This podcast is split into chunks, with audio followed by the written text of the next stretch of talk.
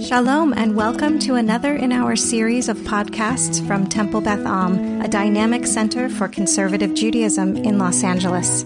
This is a recording of a Shabbat teaching by Rabbi Cantor Hillary Chorny. We're going to start some, with some very, very basic review of the notion of Devarim, of Deuteronomy.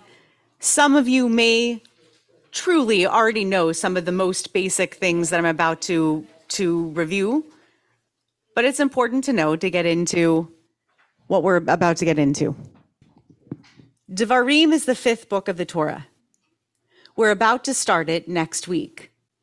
Wherever you may have done morning prayers this morning, you may or may not have actually done a siyum on the book of Bamidbar, the fourth book. You may or may not have finished it completely, because if you did a triennial reading, even though it was the double Torah portion of Matot Maseh, you may or may not have gotten to do the moment of chazak, chazak, venit, chazek, of finishing the Torah portion, because we are in the first of three years of the Torah reading cycle. And in that first of three years, we don't wrap up. We only read the first third of that Matot Maseh reading cycle. Because of that, that means that we haven't completely bridged over to Devarim, but by next week we will be in the book of Devarim. Devarim means either words or things or anything else? Any other meaning? Is it sayings? It could be sayings. It could be Devarim could be like um like bituyim uh, comes to mean. Yep, sayings. Very nice. The Tybal. Hi, Tybal. That was nice to hear your voice in the ether. Um, yes, it could mean sayings as well. Deuteronomy, if you break down that word, it means something completely different. Deuter means second, onomy is telling. So a second telling. We're not going to get too deeply into this idea, but the second telling really means two things. We'll briefly touch upon this. In a second telling, in a literary sense, we are going through a second telling of the entire narrative of the first four books of the Torah. And when I say the entire narrative, I really mean only books two, three, and four. Because we don't really get a retelling of the Genesis narrative. We don't get a retelling of creation. We don't get a retelling of the patriarchal, matriarchal line, right? There's none of that really in Devarim we don't get a retelling of the Joseph narrative, which takes up many, many parshas, chapters, however you want to divide it in the first book. We really get a retelling of the narrative that's lived by, seen through the eyes of Moshe, of the character of Moshe, which is fitting because Devarim is really in the eyes of or in the mouth of Moshe, who is standing on the banks of the river looking into the promised land, telling this story before he's about to go in. Spoiler alert, he won't. The, the people are going to go in, he won't. He knows that. He's been told that. It's been foretold. The second telling means something else as well. The second telling has to do with the fact that this book, this fifth book of the Torah, may well be referred to in a later prophetic book that we receive as a part of our Hebrew biblical canon. This may be a book that was found later and really is a second telling of our early biblical canon. It may very well be that the authorship behind it is a different authorship. So it really may be a different telling, not just a second telling by the very same divine ish authorship of these first books, but it may really be a second telling. The reason why I bring all this up is that we're about to look at a story that we looked at not that long ago. We just learned not so long ago in Parshat Shalach Lecha the story of the spies.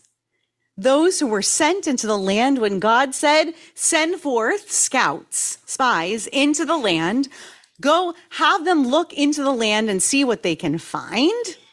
And then they came back and we heard their reports and there were consequences to those reports.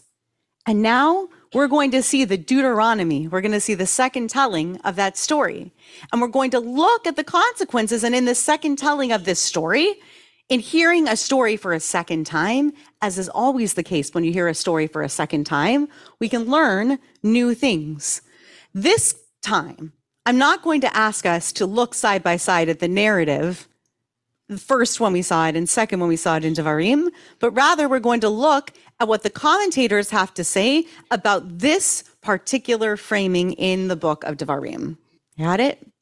So let's take a look as it appears in the first chapter in the 25th verse. Vayikhu mipri haaretz, and they took up in their hands from the fruit of the aretz, from the land. Which land? Eretz Yisrael. And who yikhud, who took it in their hands? The spies, right? All of all of the spies. They all they all took up. Some of them, all of them, they took up the fruit. Vayoridu Elenu, oh, my eyesight's going. Vayoridu Elenu, Vayashivu Otanu Davar, Vayomaru. So they went, uh, they went, they took it with them and they went down to us and they, um, they kind of sat, they returned to us, right? They, they, uh, put upon us and they returned to us this davar, this word saying to us, Tova haaretz. The land is good. Asher Adonai Eloheinu notain lanu.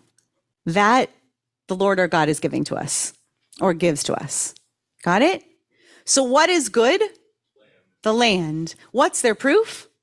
Look at this fruit. It's delicious, right? And then what do they say? What follows that part of their report? But what? Uh, there are big, beautiful giants in the sky, right? As Sondheim would say. I always, I've, I, someday I'll do my take on Shlach Lecha Into the Woods. They're really, there are great, there are great giants in the land. The land is beautiful. It's flowing with milk and honey. Look at these delicious fruits. Taste these fruits. The people, though, we have some things to warn you about with the people. Okay, so we're going to look at the commentary.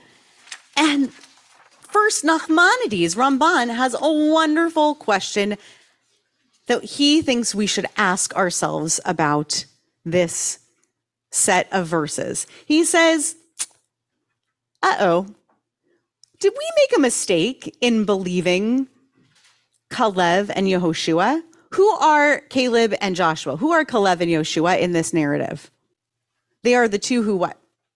They came back. They, they are known as the spies who made the good reports. They came back and they said, Don't you worry. Whatever is there, we can take them. We've got it. Not only can we take them, God will make sure that we can take them. They came back and they're known as those spies. He said, Should we have believed them, though? Think about this for a minute. He said, Who who are those who spoke well of the land? These were Joshua and Caleb. And he said, That's what uh, he says that Rashi's language in the Sifre, uh, meaning Rashi, the 11th to 13th century commentator, French commentator, that when he reads the Sifre, which is an old commentary, he reads that verse, chapter 1, verse 25, saying that it was Caleb and Joshua who came back and said the, that the land was good. But Nachmanides says, no, that's not what happened. What happened was everybody came back and said, the fruit is delicious. Caleb and Joshua said, let's go. And the rest of them said, the fruit's delicious, but the people are terrifying. There's no way we can take this land. And he asks, I wonder, if so, what is this complaint against them? It was, was it proper that they, our people, should have believed 10 people more than two?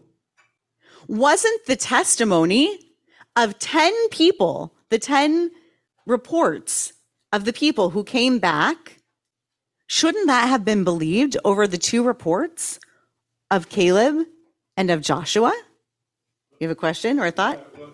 Mm-hmm. Right. So Alan reads this verse and says, listen, just like Caleb and Joshua said, this land is Asher Noten Lanu. God is giving this land to us. Whoever is is saying these words believes it's given to us. We're going to persevere. We're going to be fine in that land. But it's possible for something to be given to you and for that thing to still be a challenge for for you to be given something. And yet you know it's like when you're it's like when somebody uh, gives you a, a, gift and then it turns out there are 385 steps to assemble it um, which i speak i speak from experience as a, a parent after every birthday party. Um, and multiply that by all the gifts. So uh, that that's just a microcosmic idea compared to the land of Israel. But I think I think that the read on this from Nachmanides is if this verse were were actually spoken by all of the spies, which is how he's reading it, then the problem here is that we believed the reports of two people over the reports of ten people. Is that did we stop to think about that? This seems to be a bit of an issue it is hard to go against the crowd, Irv. I agree. These were pretty loud reports. So was that the issue? Is that why we believe them? He is going to come up with what he says is the correct interpretation is he is going to come there. Maybe you read ahead, but if you didn't read ahead, do you have a thought about why he's going to say it was correct? He's going to believe it was correct to believe Caleb and Joshua. Don't worry. Nachmanides thinks we did the right thing believing Caleb and Joshua. But, oh, I've read ahead. Anyone else have a thought on why? Okay. Sandra didn't read ahead and she wants to. So there's some thought that the testimony that human beings give that supports what God foretold has weight, has more weight. Okay. So perhaps it was that Caleb and Yoshua, when they were speaking, they were the ones to follow because what then? Right? They were leaders. And what was it exactly that the other 10 spies were saying? So then what? What if we didn't follow? Okay, so now what? Who do we follow? Right. They're speaking out of fear. And then also, what are the consequences of that? But The consequences are then is their story over? Right. If we don't follow God, then who do we follow? If we don't believe that this land was meant to be given to us, then what do we do next? If we can't go into this land that's flowing with milk and honey, now what? It's not only a downer, it's actually the end of a story. So perhaps that too stops it. I'll take these two comments and then we're going to find out what Nachmanides thinks. Yeah. Or, or questions. Great. What a wonderful point by, by Nikki. So the, the, the, like, bad news, good news. What you need is accurate spies, right? What we were told is send some people to land to scout it and tell us what's there great that like that the plums are delicious. I'm so glad to know that, right? Like, or more accurately, the uh, the dates, right? The dates are fantastic. Um, but what we really need to know is what we're facing militarily, right? And we need to prepare ourselves as a people. So bad or good, we really need to know what we're coming to. So does it really make it such that they're bad spies? They're actually accurate if those people are there, unless unless they're not actually huge and terrifying enemies whom we face, but rather they're only huge and terrifying because they're facing those people from a point and a place of fear. And that's one of the questions that our commentators are asking. So I'm completely with you. And there's a live and open question among our commentators. How terrifying were those people when they saw them? Was it just a matter of perspective?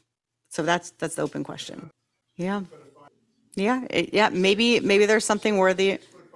So your your your suspicion is that they sent all short people, and they were all terrified because everyone was no. It, it is very right. It's it might be it might be a very scary experience. You're right to go and find people who had been not slaves for the past 400 some years, not coming out of trauma, not necessarily coming as a ragtag band of people, but rather coming and, and facing a people who are militarily trained.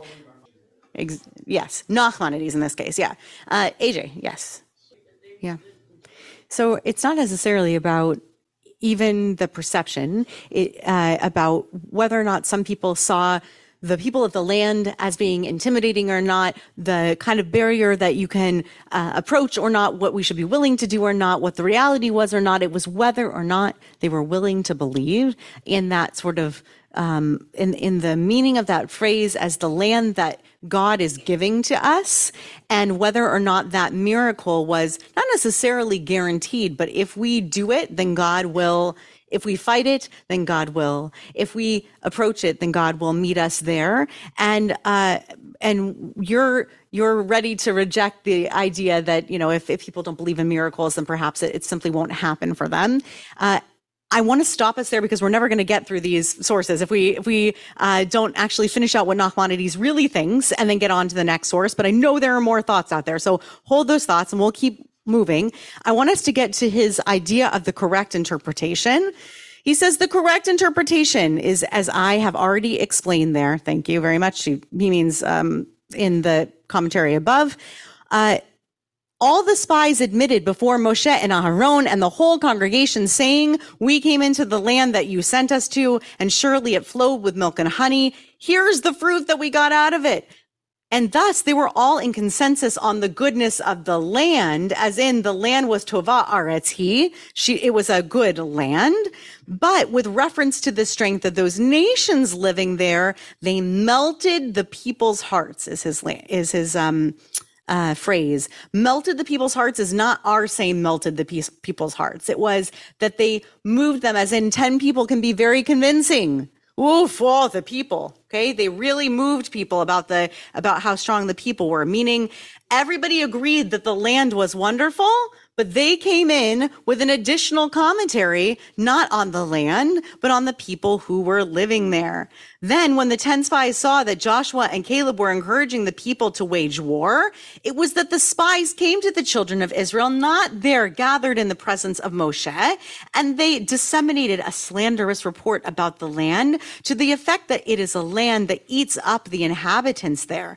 This is what Moshe meant when he stated that you murmured in the tents. The people also did not mention the slander in the presence of Moshe because he, meaning Moshe, would refute them. Because they, meaning the spies themselves, did not say so at first that the land kills its inhabitants. Rather, at first, remember, they came back and they gave the report, oh, it flows with milk and honey. Meaning, what did they say at first when everyone was gathered? The line that was given from all of the spies was beautiful land, lovely land terrific land. But then when they saw that Caleb and Joshua were encouraging people, so now let's go, they went and they said to people, you know, before we go over there, you just need to know this thing. The people who are there, terrifying. I don't think we should go in.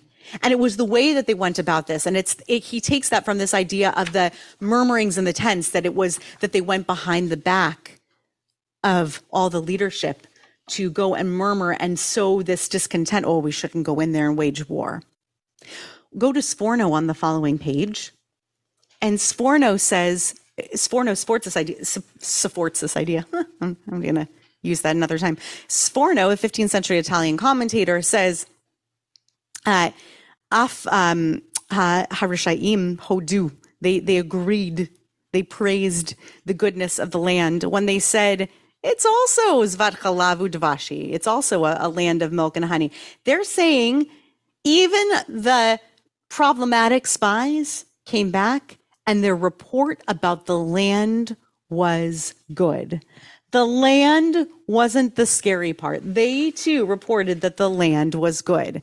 That wasn't the problematic thing about their report. Go to the Malbim on the next page. The Malbim says something a little bit building on this idea. So they were sent about this. I was going to go through this particular commentary in Hebrew, but we're going to run out of time. So, for they were sent about this to see the goodness of the land, right? Tuvo haaretz, since they were sent about this detail, they had to give an answer to those that sent them. And they admitted about this, meaning the spies who we consider to be the quote unquote bad spies, problematic spies. It is a good land from the perspective of it being that God is no ten lanu, it is giving it to us. That if the Lord gives it to us miraculously, there's no objection about the land itself. And Moshe did not mention that which they said which was way back in the other book, not in the second telling. However, the people who inhabit the country are powerful, as this was not an answer, because this is not this. It was all zet. You can see in the Hebrew, all zet lo nishlachu. They were not sent to report on the people there. Moses said, "Oh, whoa, whoa, whoa! I did not send you." To report on the people living there. That is not what I sent you to spy on. What did I send you to spy on? The land. What is God giving us? The land. So what are you supposed to spy on? The land. Right? They came back and they said a lot more things in Bamidbar than are recounted by Moshe here in Devarim. And Malbim, the Malbim notices that as well. But what he says is that the problem was that when they came back to give the report, and especially that's why I included the, the part about the public, Nachmanides' trouble with what was reported in public. What their job was, was to come back and report to Moshe and to the people on the land, not on the people there. And this is what they have trouble with. But of course, this is a problem. That's not how we live. Is that how we live? Do we live seeing land and not the people who live on it? Boy, that is, that's really challenging. However, they said the people who inhabit this country are powerful. So the Malbim says the people should not have paid attention to this since they gave a positive answer to that which they uh, were sent about. So they did first give that positive report. And regarding that which they said the people are powerful, they were not sent about that. So you, why does that remind you of the vow that if you say something the day you heard it, it's valid? Right. So yes, this is this is Nachmanides' problem that they did not say in that moment. And by the way, also the people who live in that land are are terrifying. Yes, Alan. Mm-hmm. Mm-hmm. Hmm. Right, and that goes back to AJ's point about faith and about the belief in the semi miraculous to the miraculous, and whether or not we are okay with people not living in that spirit and whether or not we're okay with people reporting not in that spirit. I'm going to invite you on your own time to read this other piece about testimony from the Mishneh Torah, because what I want to do is bring you back to a little bit of resonance, a little bit of consonance, trying to make ourselves feel like we can maybe understand from the perspective of the rabbis why it was that it bothered them so very much that the spies who were sent to scout out a land came back and commented on the people. After all, when we go and we look at a land, so long as we are going to look at a land for the purpose of potentially inhabiting it, presumably we are going there to at least interface a little bit with the people who live there, whether it's for the sake of conquering it, cohabiting there, cohabitating there, whether it's for the sake of ourselves going to live in and among those people, we assume that we are going to look at the people who are also there. So I am trying to understand what it is that's so bothersome about a report that says that there are people in that land who are too powerful. And I can come up with two things. Okay. And I'll, I'll welcome your opinions later because we're going to completely run out of time. So you'll come to me and you'll tell me what your opinions are later. But here are my two opinions. They're very closely related.